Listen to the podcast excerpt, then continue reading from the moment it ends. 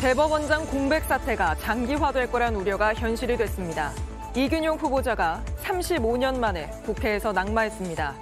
법조계에선 재판 진행에 차질이 생길 거란 우려가 나옵니다.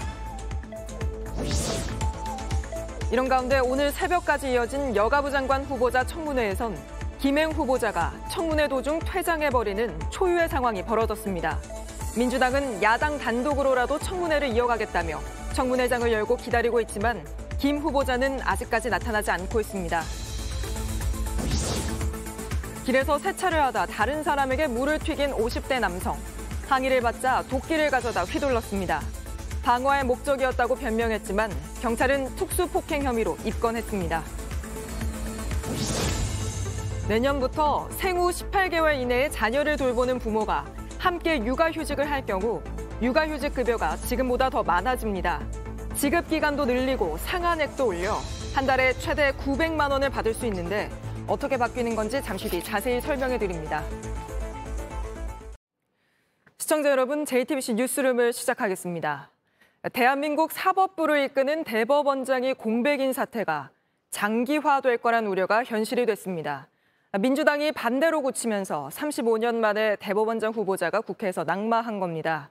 당장 재판 진행에 차질이 생겨 그 피해가 국민에게 돌아갈 거란 우려가 나오는데 여야는 서로 이번 사태가 내 탓이었다는 말만 하고 있습니다.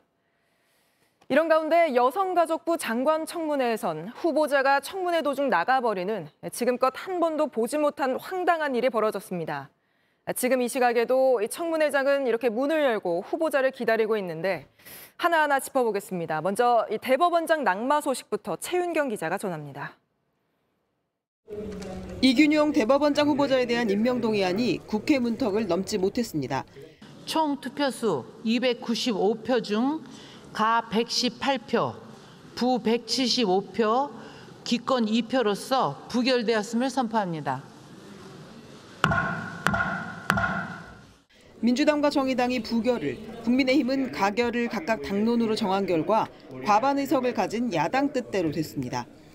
대법원장 후보자 인준안이 국회 문턱을 넘지 못한 건 35년 만입니다. 이 후보자는 지난 8월 지명받았으나 10억 원 규모의 비상장 주식 재산을 신고하지 않았고 성인지 감수성이 부족한 발언을 해 질타를 받았습니다.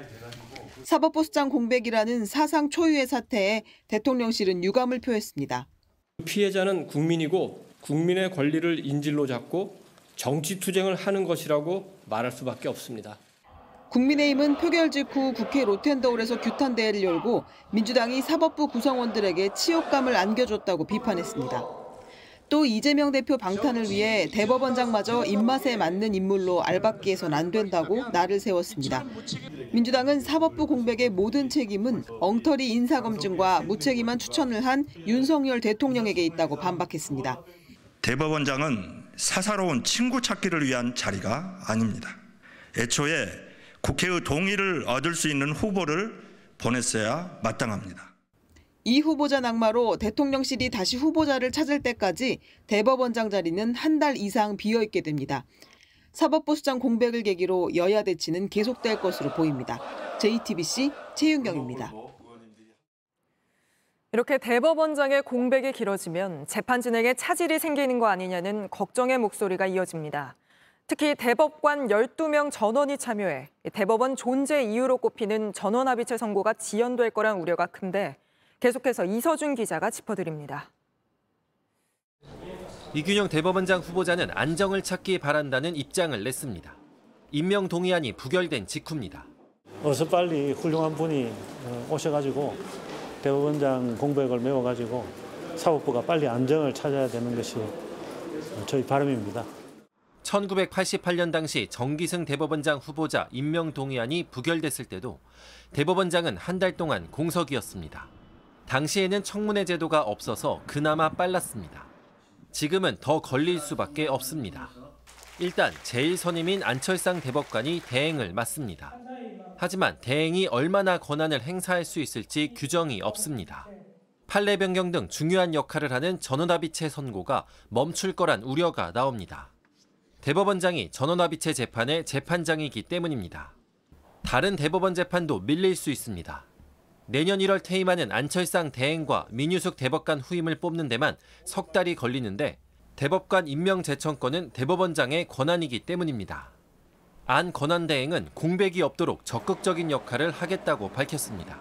당장 재판을 못하게 되는데 그런 사태는 바람직하지 않기 때문에 그와 같은 경우에는 적극적으로 검토해야 되지 않을까 생각합니다. 법원 행정처는 대법원장 공석 사태가 장기화되면 법원은 무정부 상태가 된다며 우려를 나타냈습니다. JTBC 이서준입니다.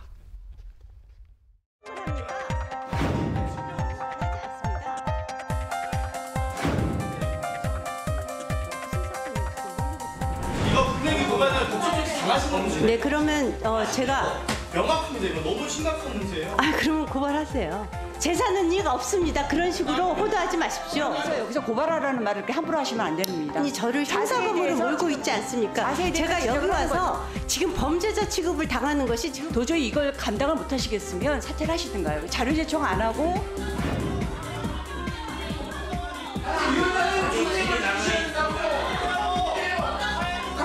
조용히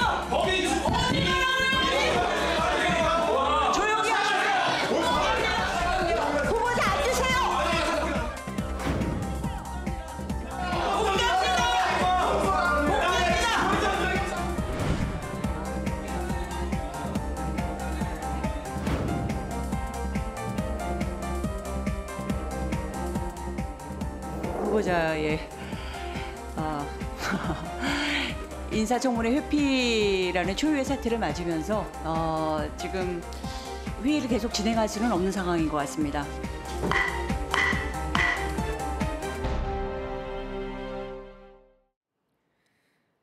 네, 김행 후보자가 퇴장하기 전후 상황을 보여드렸습니다.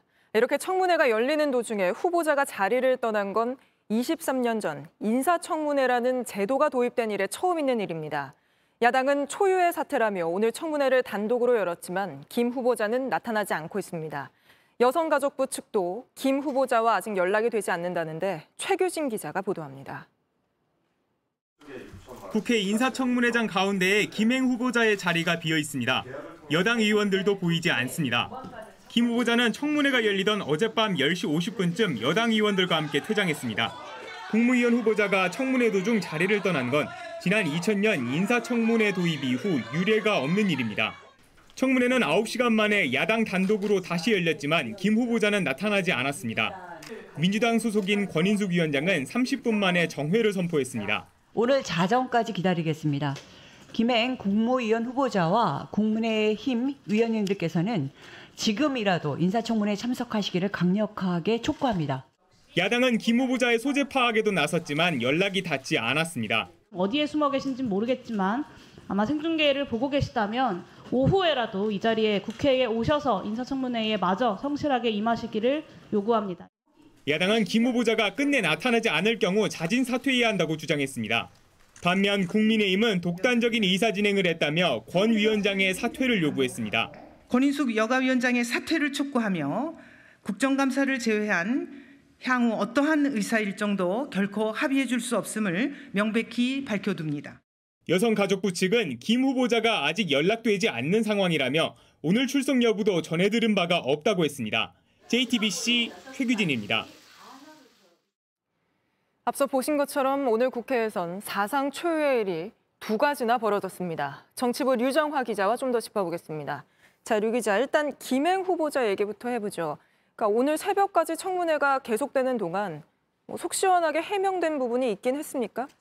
그렇지 않습니다. 이 과거 청와대 재직 당시에 이 신우이에게 회사 주식을 어, 매각해서 백지 신탁을 피했다는 이른바 주식 파킹 그리고 코인 보유 또 김건희 여사와 친분이 있다 이런 의혹이 이제 핵심이었는데요. 김 후보자는 자료 제출을 통해서 객관적으로 의혹을 해소하기보다는 오히려 야당을 향해서 불법을 입증하라, 고발하라 이렇게 맞받으면서 오히려 태도 논란을 일으켰습니다. 직접 보시죠. 제가 당시 주식을 매각했을 적에 그것이 불법이었다는 것을 저한테 입증해 주셔야 합니다. 재산은 이유가 없습니다. 그런 식으로 호도하지 마십시오. 어떻게 주식 보유하다 보고를 안 하시냐고요? 아니 저희 딸은 지금 재산 공개 대상이 아닙니다. 네, 네, 뭐 이런 장면이 연출되다가 급기야는 후보자가 청문회장을 나가버렸잖아요. 저는 처음 보는 것 같은데 이게 23년 만에 처음인 거죠? 그렇습니다. 인사청문회가 도입된 것이 지난 2000년이고요. 지금 23년이 됐는데 유례를 찾기가 힘든 일입니다. 야당이 단독 의결했기는 하지만 청문회가 오늘 다시 열린 상황에서 후보자가 불출석한 것 역시 마찬가지입니다. 그렇게 해도 법적인 문제는 전혀 없습니까? 네, 일단 인사청문회 법에는 후보자의 출석과 관련한 조항이 아예 없습니다. 청문회 자체가 후보자의 출석을 전제로 하는 것이기 때문에요. 법을 만들 때 그런 상황 자체를 고려하지 않은 것으로 보입니다. 이 네. 때문에 오늘 민주당에서는 이렇게 후보자의 출석을 강제할 방법이 없으니 법을 바꿔야 한다 이런 주장까지 나오기도 했습니다. 네, 아무래도 법을 만들 때는 이런 일이 있을 거라고 뭐 아무도 상상하지 못했던 것 같습니다. 또 다른 초유일도 있었죠. 이균용 대법원장 후보자가 국회에서 낙마를 했습니다. 이 낙마 자체는 35년 전에도 있었지만 이렇게 대법원장 자리가 오랫동안 비게 된 상황, 이런 건 초유일 아닙니까? 네, 그렇습니다. 일단 민주화 직후인 1988년 여소 야대 상황에서 이게 당시 이제 기사인데요. 정기승 대법원장 후보가 낙마한 이후에 지금 오늘 처음 있는 일입니다. 여당은 사법수장의 공백 사태로 국민들이 피해를 보게 됐다 이렇게 비판을 하고 있는데요. 야당은 부적격 인사를 지명하면서 윤 대통령이 자초한 일이라고 반박하고 있습니다. 대법원장 후보자이자 현직 판사가 10억 재산 신고를 누락하고 증여세를 탈루하고도 이 법을 몰랐다라고 해명한 부분은 여권 일각에서도 부결의 빌미가 된 거 아니냐 이런 지적이 나오고 있습니다. 네, 뭐 대법원장이야 국회 표결을 넘어야 하지만 다른 장관들은 그냥 대통령이 임명을 강행할 걸로 보이죠, 이번에도. 네, 그렇습니다. 말씀하신 것처럼 대법원장 임명은 국회 표결이 필수적이어서 이번에 제동이 걸렸지만요. 앞선 16명의 고위직 임명 때처럼 야당 동의가 없이도 장관은 그대로 임명이 될 가능성이 지금으로서 높아 보입니다. 당장 내일 신원식 국방장관 임명을 시작으로 해서 김행 후보자 역시 청문 보고서가 채택된 유인촌 후보자와 함께 임명을 할 것으로 보이고요. 이렇게 되면 이 사법수장 공백 사태까지 벌어진 상황에서 대통령의 인사를 둘러싼 여야의 충돌이 더 심화될 수밖에 없어 보입니다. 네, 여기까지 들어보겠습니다. 류정화 기자였습니다. 이재명 대표가 구속영장이 기각되고 처음으로 병원 밖으로 나왔습니다. 이 대표의 건강 때문에 미뤄졌던 대장동과 성남FC 의혹 첫 재판에 참석한 겁니다. 이 대표는 취재진 질문엔 아무런 답도 하지 않았지만 법정에선 직접 내가 살아있는 동안 수사는 계속될 것이라며 혐의를 부인했고 정진상 전 실장을 안아봐도 되느냐고 재판부에 요청하기도 했습니다. 오늘 재판 상황은 연지환 기자가 보도합니다. 이재명 대표가 모습을 드러냅니다. 지팡이를 짚고 있습니다. 천천히 걸어가다 이름을 외치는 지지자들에게 고개를 숙이기도 합니다. 백현동과 대북송금 의혹에 대해 구속영장이 기각된 뒤 첫 일정입니다. 영장 기각기 첫 일정이 지금 법원 출석이신데 신경 한 말씀만 부탁드릴게요. 이 대표는 대장동 특혜 의혹과 성남FC 뇌물 사건으로 지난 3월 재판에 넘겨졌습니다. 이 대표는 법정에서 살아있는 동안 계속 수사하지 않겠냐며 혐의를 부인했습니다. 기소는 상식적으로 말이 안 되는 소리라고도 했습니다. 그러면서 건강 상태를 이유로 재판을 연기해달라고 주장했습니다. 검찰은 재선을 위해 범행을 저지른 것이라고 반박했습니다. 재판은 검찰이 공소 사실을 읽는 것을 끝으로 1시간 반 만에 마무리됐습니다. 재판 마지막에 이 대표는 이날 법정에 나온 정진상 전 실장을 안아보고 싶다고 했습니다. 재판부가 허락하자 이 대표는 정 전 실장을 안으며 등을 두드렸습니다. 정 전 실장은 이 대표의 최측근으로 꼽히는 인물입니다. 부속으로 석방된 정 전 실장은 이 대표와의 접촉이 금지돼 있습니다. 이 대표는 이미 선거법 위반 혐의로 격주로 재판을 받고 있습니다. 여기에 대장동 재판까지 더해지면서 일주일에 많게는 세 번까지 법정에 나와야 합니다. JTBC 연지환입니다. 여야가 내년 총선의 전초전으로 여기는 서울 강서구청장 보궐선거의 사전 투표가 오늘 시작됐습니다. 투표율이 당락을 좌우할 수 있다는 관측도 나오고 있는 가운데 오늘 투표율은 작년 지방선거 때보다 다소 낮은 8.48%였습니다. 송우영 기자입니다. 새 강서구청장을 뽑으러 온 주민들이 연이어 들어갑니다. 제 소중한 투표권 행사하려고 왔습니다. 보궐선거 사전투표 첫날인 오늘 투표율은 8.48%였습니다. 지난해 6월 지방선거 첫날 사전투표율 9.81%보다 1.33%포인트 낮습니다. 진교훈 민주당 후보와 김태우 국민의힘 후보가 경쟁하고 있는 가운데 정의당과 진보당 등도 후보를 냈습니다. 진교훈 후보는 수산시장을 찾아 소중한 유권자의 권리를 행사해달라고 외쳤습니다. 짠짜잔 짠짠짜잔 짠짠 기울번 화이팅! 화이팅! 화이팅입니다. 감사합니다. 김태우 후보는 김기현 국민의힘 대표와 함께 강서구 주민 간담회에 참석해 한 표를 호소했습니다. 오후에는 기자회견을 열어 구청장이 되면 급여를 받지 않겠다고도 했습니다. 은혜를 갖기 위해서 왔고 제가 구청장직을 수행하면서 받는 어, 그 급여는 어, 10원 한 푼 없을 것입니다. 1원 한 푼 없을 것입니다. 김 후보의 재출마로 보궐선거 비용 40억 원을 허비하게 됐다는 야당의 비판을 의식한 걸로 보입니다. 이런 가운데 국민의힘은 진 후보 캠프 선거운동원이 상가의 명함을 무단으로 뿌린 걸 문제 삼아 당선이 되더라도 무효라며 진 후보를 경찰에 고발했습니다. 진 후보 측은 후보자가 아닌 사람의 명함 배부 관련 위반은 선거법상 당선 무효 사유가 되지 않는다고 반박했습니다. JTBC 송우영입니다. 지난 4월 부산의 어린이 보호구역에서 10살 초등학생이 굴러떨어진 화물에 치여 숨지는 사고가 있었습니다. 당시 이 화물을 막아내지 못한 안전펜스가 논란이 됐는데 늦었지만 안전펜스 더 튼튼하게 설치하도록 부산시가 기준을 마련했습니다. 더 보완해야 할 건 뭔지 구석찬 기자가 취재했습니다. 1.5톤 어망 뭉치가 내리막길로 굴러 통학로를 덮칩니다. 안전 펜스는 종이장처럼 구겨지고 등교하던 10살 초등학생은 목숨을 잃었습니다. 사고 이후 안전 펜스는 14톤 트럭을 견딜 수 있는 걸로 교체됐습니다. 가파른 경사 등을 감안할 때 원래도 이 정도 강도의 펜스가 필요했던 곳입니다. 통학로 정비에 나선 부산시 전국 최초로 위험도에 따른 안전 펜스 설치 기준을 마련했습니다. 가장 위험한 곳에는 36톤 트럭이 80km 속도로 달리다 부딪혀도 버틸 수 있는 펜스를 세워야 합니다. 하지만 모든 초등학교 앞에 설치되기까지 4년이 걸립니다. 유치원생과 초중고등학생 등 시각장애인 83명이 다니는 부산 맹학교 스쿨존입니다. 이곳 통학로 실태 한번 보시겠습니다. 급경사길, 잡고 내려오는 유도봉만 있을 뿐 안전 펜스는 없습니다. 97년도에 저희 일로 옮겨왔으니까 예. 그때부터 넘어지기만 해도 큰일입니다. 언제 넘어질지도 모르니까 무서울 것 같아요. 점패스는 무조건 있어야죠.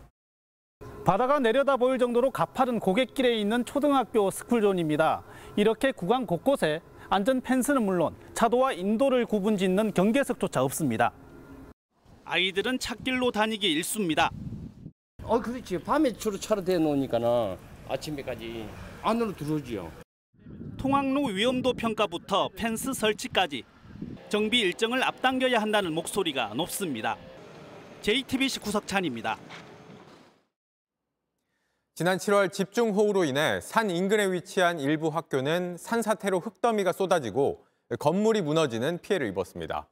정부 조사 결과 전국 학교 다섯 곳 중 한 곳은 이 같은 산사태 위험에 노출돼 있는 것으로 나타났습니다. 조보경 기자가 취재했습니다. 나무가 조금씩 흔들리더니 토사가 순식간에 쏟아집니다. 건물을 덮치는데 2초도 채 걸리지 않았습니다. 지난 7월 내린 집중호우로 중학교 뒤편의 산이 무너져 내린 겁니다. 같은 달 대구의 한 고등학교도 산사태로 인해 학교 체육관과 식당이 붕괴됐습니다. 이렇게 바로 옆에 산이 있어 산사태에 취약한 학교가 전국 20%가 넘는 걸로 나타났습니다. 산비탈에서 불과 10m 내에 있는 학교까지 합하면 30% 가까이 재해 위험이 있는 겁니다. 도심에 있는 일부 학교들도 산사태 위협에 노출돼 있었습니다. 서울 시내에 있는 한 학교입니다. 이렇게 산에 가파르게 기울어져 있는 곳에 있습니다. 하지만 교육부의 예방 대책은 더딥니다. 현재 정부는 산비탈에 인접한 학교 3천여 곳을 대상으로 재해 위험도를 조사하고 있습니다. 결과는 내년쯤 나오고 구체적인 예방 사업 계획은 아직입니다. 어떤 자연재해가 우려되기 때문에 학교 시설 안전법을 개정해서라도 어, 정기적인 주기적인 안전점검 시스템을 구축하고 인력과 예산이 투입돼야 교육부 관계자는 내년 2월까지 세부 위험도를 측정해 안전 등급이 낮은 학교에 우선적으로 예방 사업을 하겠다고 했습니다. JTBC 조보경입니다. 다음은 항저우 아시안 게임 소식입니다. 한국 양궁이 남녀 모두 단체전에서 금메달을 목에 걸며 또 한 번 세계 최강이란 걸 증명했습니다. 특히 여자 대표팀은 홈팀 중국과 만나 석연찮은 판정 논란도 불거졌지만 흔들리지 않았습니다. 최하은 기자가 보도합니다. 중국과 맞선 결승전. 관역 앞에서 중국 측이 주먹을 들어올립니다. 무승부로 3세트를 마친 뒤 심판과 함께 관역을 살피던 중 9점이었던 화살이 10점으로 뒤집힌 겁니다.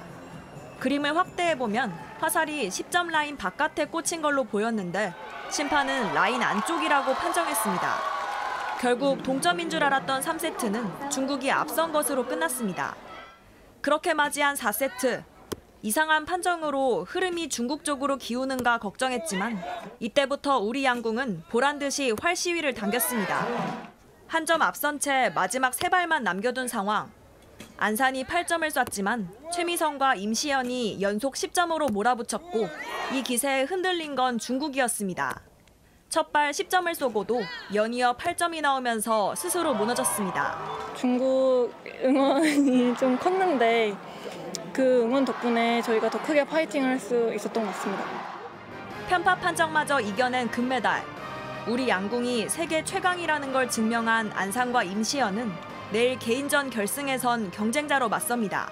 누가 이기든 한국 선수가 가장 시상대 높이 서고 재밌게 경기하자 뭔가 선의 경쟁을 펼치자 이런.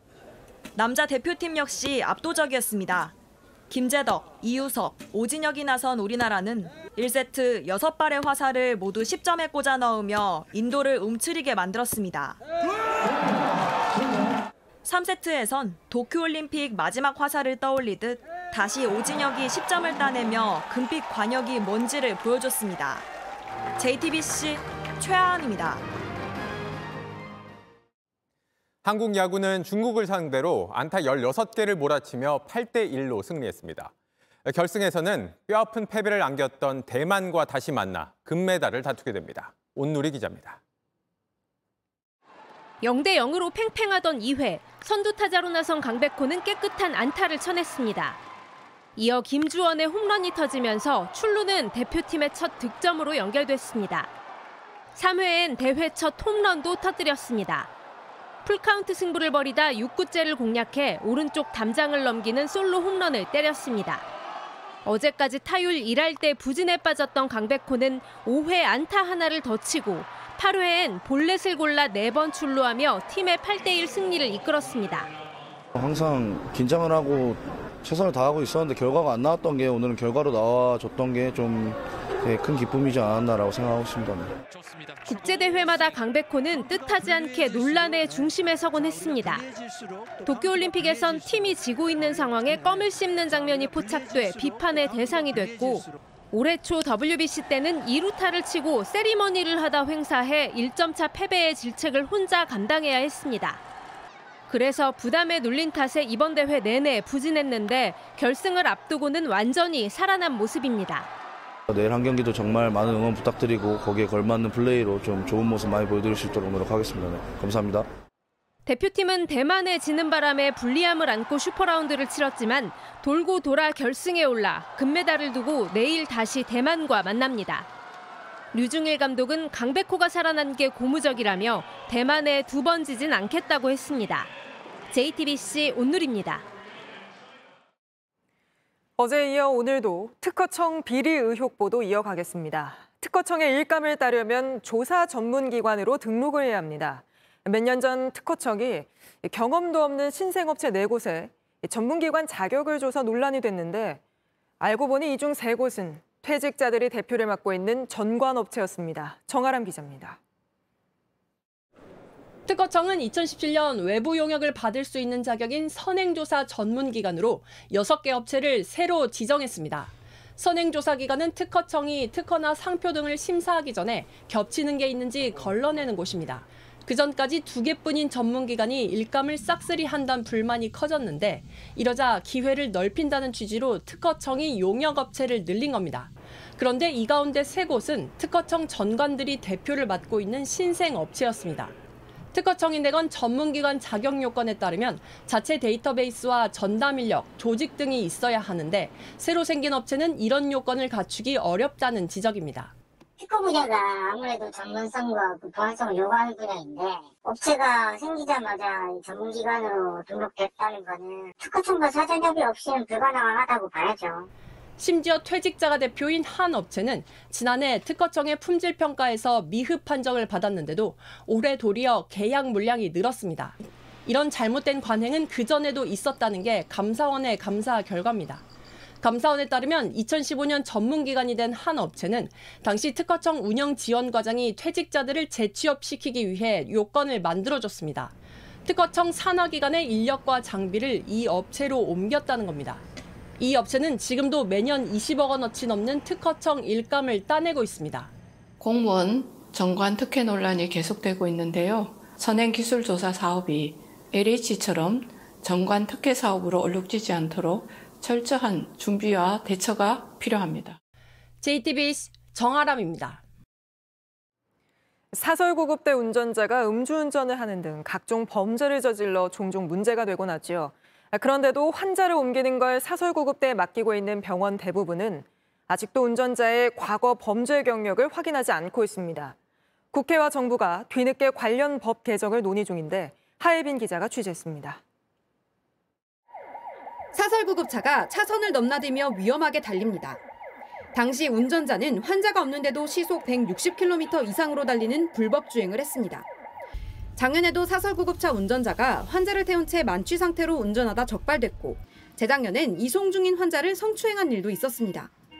하지만 이렇게 범죄를 저질렀던 운전자들이 다른 사설 구급대에서 다시 일한다고 해도 걸러내기는 쉽지 않습니다.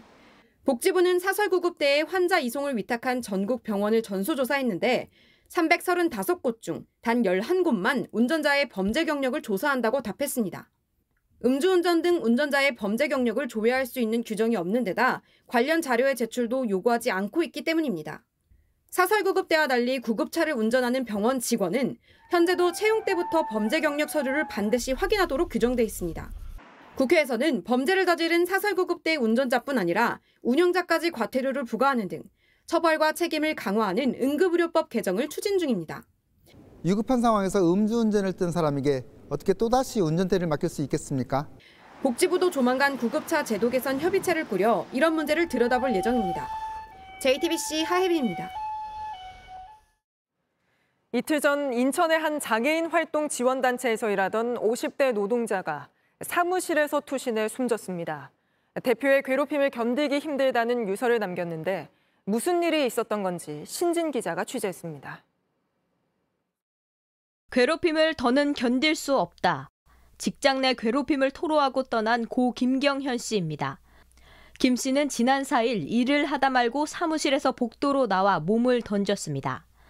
지난해 11월부터 장애인 활동 지원 기관에서 장애인과 활동 지원사를 중개하는 일을 했는데 줄곧 스트레스를 호소했습니다.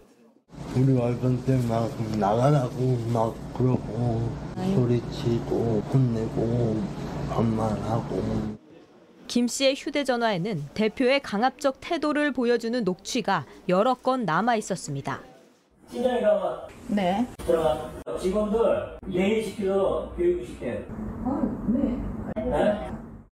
김 씨는 유서에 대표 엄모 씨가 강압적으로 퇴사를 종용했다고 썼습니다. 오타를 낸 서류 등을 모아 일을 못하게 하겠다며 협박했다는 겁니다. 일하다 다친 활동지원사가 문의해 산재 처리 절차를 알려줬다가 기관의 이익에 반하는 일이라고 질책을 당했다고도 했습니다. 하지만 가해자로 지목된 대표는 사실이 아니라고 반박했습니다. 업무가 미진한 걸 지적한 적은 있지만 헐뜯거나 욕을 하지는 않았다는 겁니다. 또 산재 신청을 하면 문제 있는 기관으로 보이기 때문에 다른 보험을 선택하도록 하자는 취지였다고 해명했습니다.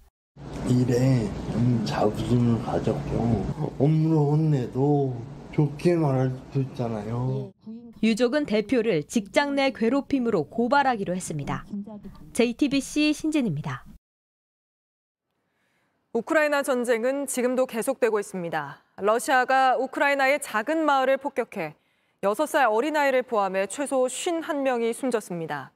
마을 주민 5분의 1 이상이 사라진 건데 전쟁으로 희생된 병사의 장례식으로 모였던 고인의 아들, 아내, 그리고 이웃들도 모두 희생됐다고 합니다. 정종문 기자입니다. 카페와 상점이 있던 자리가 폐허로 변했고 하얀 비닐에 쌓인 시신이 쉴 새 없이 차량으로 옮겨집니다. 현지 시간 5일 우크라이나 동북부 최전선인 쿠피안스크 지역이 러시아 미사일 공격을 받았습니다. 이번 공습으로 최소 51명이 숨졌는데 개전 이후 단일 공격에 의해 가장 많은 민간인이 숨진 사례가 될 수 있습니다. 희생자 중엔 6살 아이도 있습니다. Лише після проведення всіх слідчих дій, після проведення всіх експертиз, після ДНК досліджень ми можемо з точністю сказати, скільки загинуло людей і хто це саме був. 특히 이 지역 흐로자 마을 주민은 5분의 1이 몰살됐는데 이곳 출신으로 전쟁 중에 사망한 병사의 장례식을 위해 모였다가 피해가 커졌습니다. 병사의 아내와 아들도 모두 숨졌습니다. 젤렌스키 대통령은 러시아를 맹비난했습니다. Сьогодні російські терористи завдали ударом, який навіть звірячим не назвеш, бо це буде образою для звірів. Хто? Ну тільки абсолютне зло. 러시아 매체는 러시아군이 흐로자 마을이 있는 지역에 20발의 공습을 가했다고 전했는데 러시아 정부는 아무 입장을 내지 않았습니다. JTBC 정종문입니다. 노벨 평화상 소식 전해드리겠습니다. 이란의 50대 여성 인권 운동가 나르게스 모하마디가 감옥에 수감된 상태로 올해 노벨 평화상을 받았습니다. 노벨위원회는 모하마디가 여성을 억압하는 이란 정권에 맞서 싸우고 모든 사람의 인권과 자유를 증진하기 위해 노력했다며 선정 이유를 밝혔습니다. 이란 정권에 의해 수차례 체포돼 지금도 수감돼 있는 모하마디는 감옥에서도 인권 활동을 이어가고 있는데 노벨위원회는 그녀를 석방하라고 촉구하기도 했습니다. 다음 이슈 설명드립니다. 미국과 멕시코 국경은 이른바 트럼프 장벽으로 가로막혀 있습니다. 벽 하나를 두고 완전히 다른 세상이죠. 원래도 벽이나 철조망이 곳곳에 있긴 했는데 트럼프 전 대통령이 아예 9m 높이 철벽을 세웠습니다. 후보 시절 공약이 3,000km 국경 전체에 철벽을 세워서 불법 이민 막겠다는 거였죠. 뭐 그게 되겠냐 말이 많았지만 트럼프는 진짜 했고 국경 4분의 1 정도를 철벽으로 막았습니다. 그러나 바이든 정권 들어 공사가 중단됐죠. 바이든 대통령은 장벽이 효과가 없다며 비판해 왔습니다. 그런데 바이든 내년에 선거 치러야 합니다. 최근 불법 이민이 통제가 안 될 만큼 밀려들면서 미국 곳곳에서 불만이 쏟아지고 선거에 빨간불이 켜졌습니다. 결국 바이든도 입장을 바꿔 트럼프 장벽 계속 짓기로 했습니다. 워싱턴 김필규 특파원입니다. 미국 시카고 경찰서 한 구석에 자리를 펴고 아이를 누입니다. 공원이나 길가에도 노숙하는 이들로 가득 찼습니다. 모두 중남미에서 온 불법 이민자들입니다. 불법 이민이 폭증하자 결국 바이든 대통령이 국경 장벽을 다시 짓기로 했습니다. 지난 대선 기간 국경 장벽은 트럼프 전 대통령의 대표 상품이었고 바이든 후보는 이에 반대했습니다. There will not be another foot of wall constructed on my administration. 결국 내년 대선을 앞두고 여론이 나빠지면서 입장을 바꾼 겁니다. 그간 미뤘던 베네수엘라 불법 이민자에 대한 추방도 시작하기로 했습니다. 바이든 대통령은 트럼프 시절 책정된 예산을 집행하는 것뿐이라고 해명했습니다. There's nothing under the law other than they have to use the money for what was appropriated. I can't stop that. 하지만 이날 국토안보부 장관은 불법 이민을 막기 위해 물리적인 장벽을 세울 시급한 필요가 있다고 털어놨습니다. 그러자 트럼프 전 대통령은 자신의 소셜미디어를 통해 이런 바이든 정부의 결정을 조롱하기도 했습니다. 그는 바이든 대통령 탓에 미국에 1,500만 명의 불법 이민자가 넘치고 있다며 그의 사과를 기다리겠다고 말했습니다. 워싱턴에서 JTBC 김필규입니다. 축구 준결승 상대였던 우즈베키스탄은 거친 플레이로 눈총을 샀죠. 특히 무모한 태클을 했던 이 선수에게 불만을 쏟아내기 위해서 누리꾼들이 소셜 미디어를 찾아 이 댓글을 달았는데 뜻밖의 모습을 발견했다고 합니다. 디이슈 보시죠.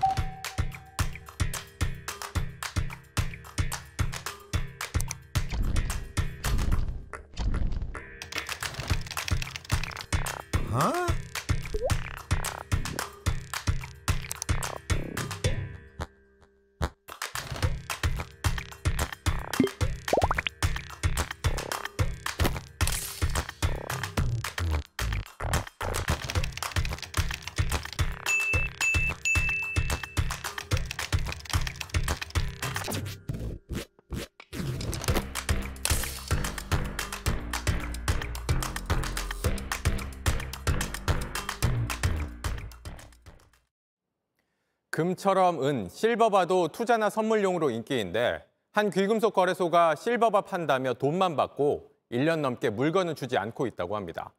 피해자가 수십 명인데 이 거래소는 갑자기 시세가 올랐기 때문이란 이유를 댔습니다. 최지우 기자가 취재했습니다. 직장인 A씨는 지난해 7월 한 귀금속 거래소에서 실버바 2kg을 샀습니다. 180만 원을 냈습니다. 홈페이지도 있고 되게 유명한 업체기에 저도 믿어 의심치 않고 구매를 했죠. 하지만 아직도 물건을 못 받았습니다. 뭐 5월까지 주겠다, 6월까지 주겠다 이런 식으로 경찰에 신고했지만 사기는 아니라고 했습니다. 거래소는 12월까지는 주겠다는 각서를 보냈지만 언제 보낼진 알 수 없습니다. 직접 찾아가 봤습니다. 이런 각서를 받은 피해자가 수십 명입니다. 사람 청좀 안될 것 같습니다. 거래소 측은 은시세가 갑자기 올라 물건을 못 들여오고 있다고 설명했습니다. 지난해 7월 킬로그램당 85만 원 선이던 은시세가 최근 15만 원 정도 올랐다는 겁니다. 올 연말 내년 초 정도 다 처리될 수 있게끔 자금 확보가 못해가지고 피해자는 믿기 어렵다고 했습니다. 작년 11월에 제가 언제 배송하냐니까 작년 12월까지 배송해준다고 말했었거든요. 그런데 이번에 9월 달에 다시 시, 원래 12월까지 배송해준다면 기자님 같으면 믿을 수 있겠습니까? A씨는 경찰 수사가 제대로 된 건지 수사 심의 신청도 했습니다. JTBC 최지우입니다. 한 남성이 세차 도중 물이 튄 일로 행인과 말다툼을 벌이다 도끼까지 휘둘렀습니다. 경찰은 이 남성을 특수폭행 혐의로 검찰에 넘기기로 했습니다. 이승환 기자입니다. 50대 남성이 차에 호스로 물을 뿌립니다. 얼마나 뿌렸는지 차 주변은 물론 골목 한차 아래까지 물이 흘렀습니다. 그 옆을 지나던 윤기훈 씨 갑자기 멈춰섭니다.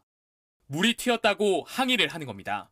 사람 지나가는 걸 분명히 바, 봤었거든요. 미안하다고 하면서 인상을 쓰면서 저한테 하길래 남성은 아랑곳 않고 세차를 하면서 자리를 뜨려는 윤 씨에게 폭언을 이어갔습니다. 뒤에서 계속 뭐 죽여버린다고 뭐 를 쪼개버린다 막 계속 이러길래 윤 씨가 다시 다가가자 남성은 건물 안에 들어가 뭔가를 들고 옵니다. 그대로 달려들며 휘두른 것, 기다란 자루가 달린 도끼입니다. 진짜 조준하면서 가까이 오면서 휘두를 때 아, 아 잘못하면 죽겠구나 싶어갖고 윤 씨가 경찰에 신고하는 사이 남성은 도끼를 제자리에 가져다 두고 차를 타고 그 자리를 떠나버렸습니다. 신고하면서 그 차량 번호를 말했고요. 그러면서 제가 놓칠 것 같아서 뒷좌석 문을 잡고 이렇게 있었는데 5m 정도로 끌고 갔어요. 사건 나흘 뒤 경찰에 출석한 가해자는 변명을 늘어놨습니다. 덩치가 크고 위협을 느껴가지고 방어할 목적으로 가지고 나왔다고 하는데 하지만 공격하는 모습이 CCTV에 그대로 남아 있었고 경찰은 특수폭행 혐의로 남성을 검찰에 송치하기로 했습니다. JTBC 이승환입니다. 아프거나 다쳤을 때 병원비 보장하는 실손 의료 보험. 보험금 받으려면 절차가 복잡하고 번거롭다는 불만이 많았습니다. 앞으로 이 절차가 보다 간단해집니다. 황예린 기자가 설명합니다. 실손보험을 청구하는 과정을 확 줄이는 법이 오늘 국회를 통과했습니다. 보험업법 일부 개정 법률안 대안은 가결되었음을 선포합니다. 현재는 환자가 실손 보험금을 받으려면 병원이나 약국에서 진단서나 영수증, 진료비 서류를 받아야 합니다. 또 신청서와 함께 보험사에 직접 제출해야 합니다. 상당히 번거롭다는 지적을 받아왔습니다.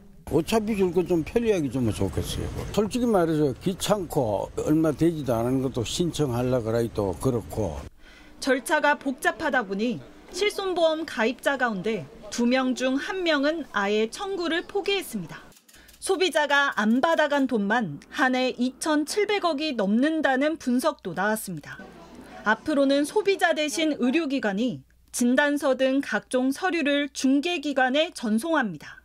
이후 이 자료는 바로 보험사로 전달됩니다. 앞서 일부 환자단체는 환자의 의료 정보가 유출될 수 있다고 우려했고 의사단체는 의료기관에 불필요한 행정적 부담을 준다고 주장했습니다. 하지만 국민권익위원회는 14년 전부터 소비자들의 편의가 더 중요하다고 판단했습니다.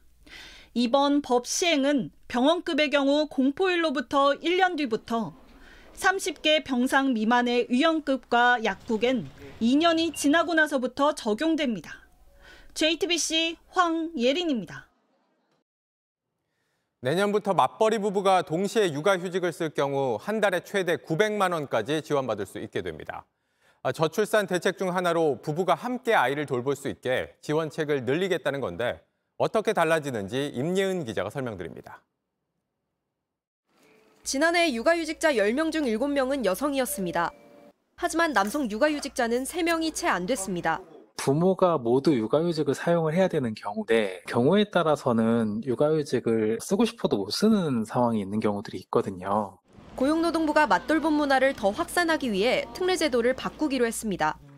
현재는 부모 모두 육아휴직을 하면 첫 3개월간 부모 각자에게 최대 월 200만 원에서 300만 원을 줍니다. 앞으론 지급 기간을 첫 6개월로 늘립니다. 사용 가능한 자녀 연령도 생후 12개월에서 18개월 내로 확대합니다. 육아휴직급여의 상한액도 최대 200만 원에서 450만 원으로 올라갑니다. 예를 들어 통상임금이 월 450만 원인 부부가 동시에 육아휴직을 한다고 가정할 경우 첫 달엔 200만 원씩 400만 원, 차츰 늘어나 6개월 차엔 450만 원씩 900만 원을 받습니다. 부부 합산으로 최대 3,900만 원을 받을 수 있습니다. 이번 개정안은 이르면 내년 1월부터 시행됩니다. JTBC 임예은입니다. 문학의 소식 전해드립니다. 많은 영화인들이 기억하는 이름, 올해 초 세상을 떠난 배우 윤정희 씨입니다. 부산 국제영화제에서는 윤정희 씨를 추모하는 시간이 이어졌습니다. 정수아 기자입니다. 알츠하이머에도 시를 배우며 끝까지 아름다움을 좇는 미자. 배우 윤정희의 본명이기도 한데 역할과 같은 건 이름만이 아니었습니다. 실제로 작품을 찍으며 배우에게도 알츠하이머 증상이 있었기 때문입니다. 점차 대사를 잊는 날도 많아졌지만 카메라 앞에 그녀는 배우였습니다. 그렇게 대사를 못 외울 정도로 기억력이 나빠지셨는데 어떻게 어, 끝까지 그 역할을 해냈을까? 윤정이라는 배우가 갖고 있었던 그 힘이죠. 13년 전 작품에서 맡은 운명 같은 역할을 마지막으로 배우는 오랜 투병 끝에 세상을 떠났습니다. 어머니를 대신해 공로상을 받은 딸의 연주와 남편이 남긴 추억을 따라 올해 부산의 영화인들은 배우 윤정희를 되새깁니다. 영화를 접할 때 그 태도가 어떻게 말할까 아주 완벽하게 프로페셔널해요. 아주 준비에 철저하죠. 기억은 잃어도 감정은 잊지 않으려 밤새 남편과 대사를 맞춰보며 연기에 진심을 다했던 끝까지 거의 모든 장면에 모든 씬에 모든 카트에 나오고 혼자서 대사를 하면서도 그걸 끝까지 해냈던 것이죠. 끝낼 300편이 넘는 영화를 남긴 배우에게 한 편의 영화는 어떤 의미였을까? 하늘나라에 갈 때까지 저는 영화를 할 거예요. 예. 영화는 뭐예요? 인간을 그리는 건데 예. 인간이 젊음만 있나요? JTBC 정수아입니다.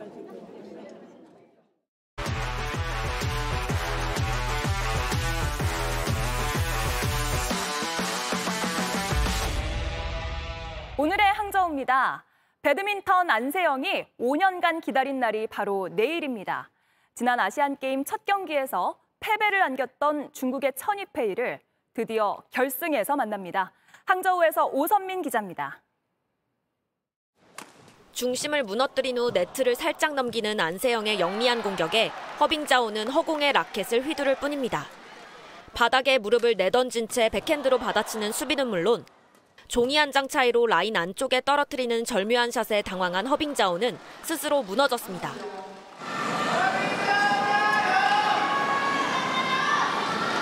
중국 홈팬들의 일방적인 응원에도 아랑곳하지 않고 세계 5위를 두 배 가까운 점수차로 꺾고 결승에 진출했습니다.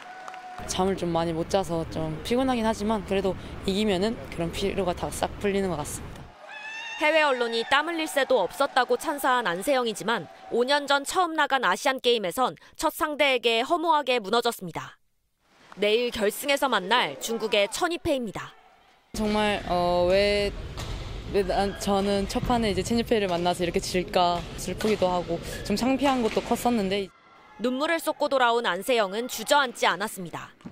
하루도 거르지 않고 훈련에 매진했습니다. 지난해까지 천이페이와 9번부터 8번을 졌지만 올해는 8번 중에 6번을 이겼습니다. 지난 7월 한국에 온 천이페이에게 떡과 식혜를 선물할 정도로 이젠 여유도 생겼습니다.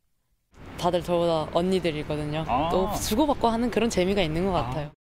5년 새 세계 랭킹 1위까지 성장한 안세영은 올해 10번째 우승을 아시안게임 금메달로 장식하겠다는 각오입니다. 항저우에서 JTBC 오선민입니다. 싫어서 할 수 있지? 파이팅! 저 믿어요. 할 수 있어요.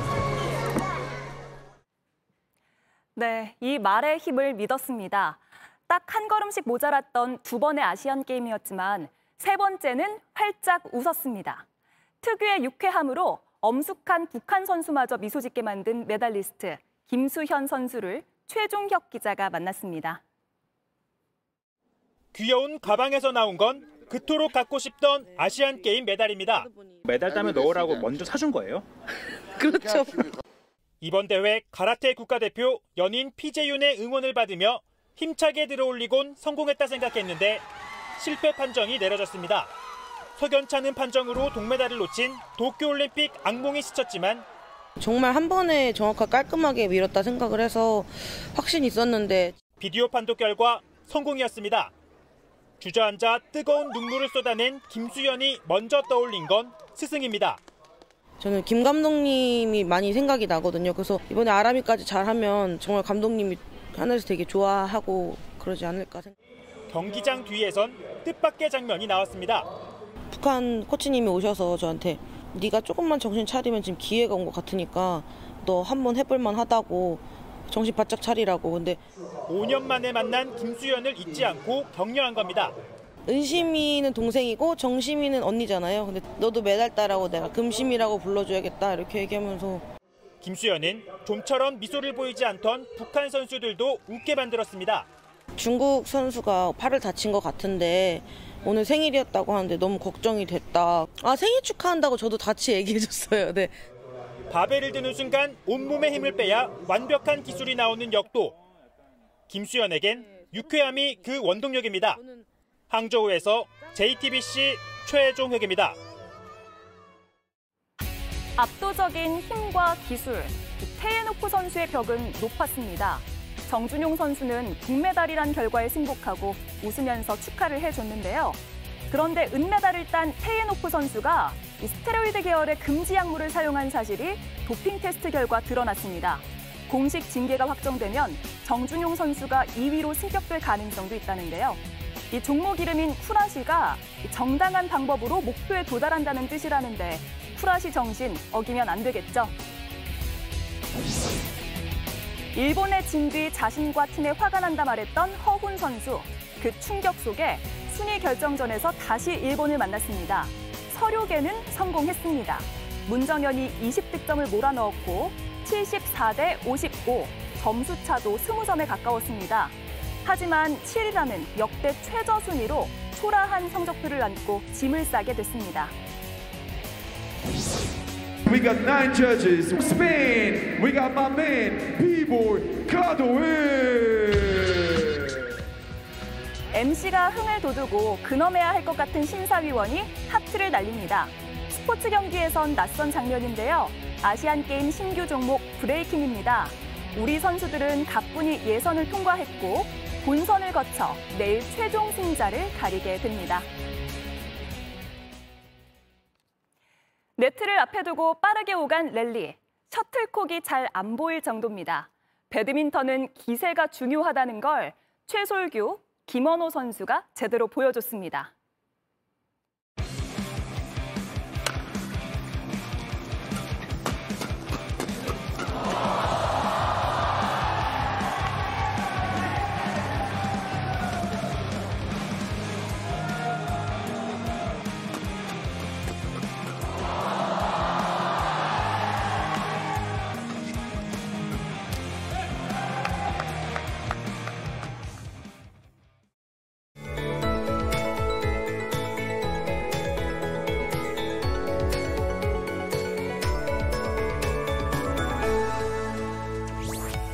연일 코끝에 스치는 공기가 차갑습니다. 오늘 아침 대관령에서는 올가을 첫 서리와 얼음이 관측되기도 했습니다. 한글날 연휴가 시작되는 내일부터는 추위가 조금 누그러지겠습니다. 내일 서울의 아침도 12도로 출발하면서 아침과 낮 모두 완연한 가을 정치를 느끼실 수 있겠습니다. 다만 일교차가 큰 만큼 겉옷 하나 꼭 챙기시는 편이 좋겠습니다. 내일 늦은 오후부터 모레 낮 사이 영동과 남해안 그리고 제주에 산발적인 비가 내리겠고요. 동해안과 남해안, 제주에는 강한 너울성 파도가 유입되겠습니다. 내일 춘천의 아침 기온 9도, 대전 11도 예상되고요. 한낮에는 서울 23도, 전주, 대구 22도까지 오르겠습니다. 다음 주 별다른 비 소식은 없겠고요. 내년 이맘때에 가을 날씨가 계속되겠습니다. 날씨였습니다. 뉴스룸 저희가 준비한 소식은 여기까지입니다. 시청해주신 여러분 고맙습니다.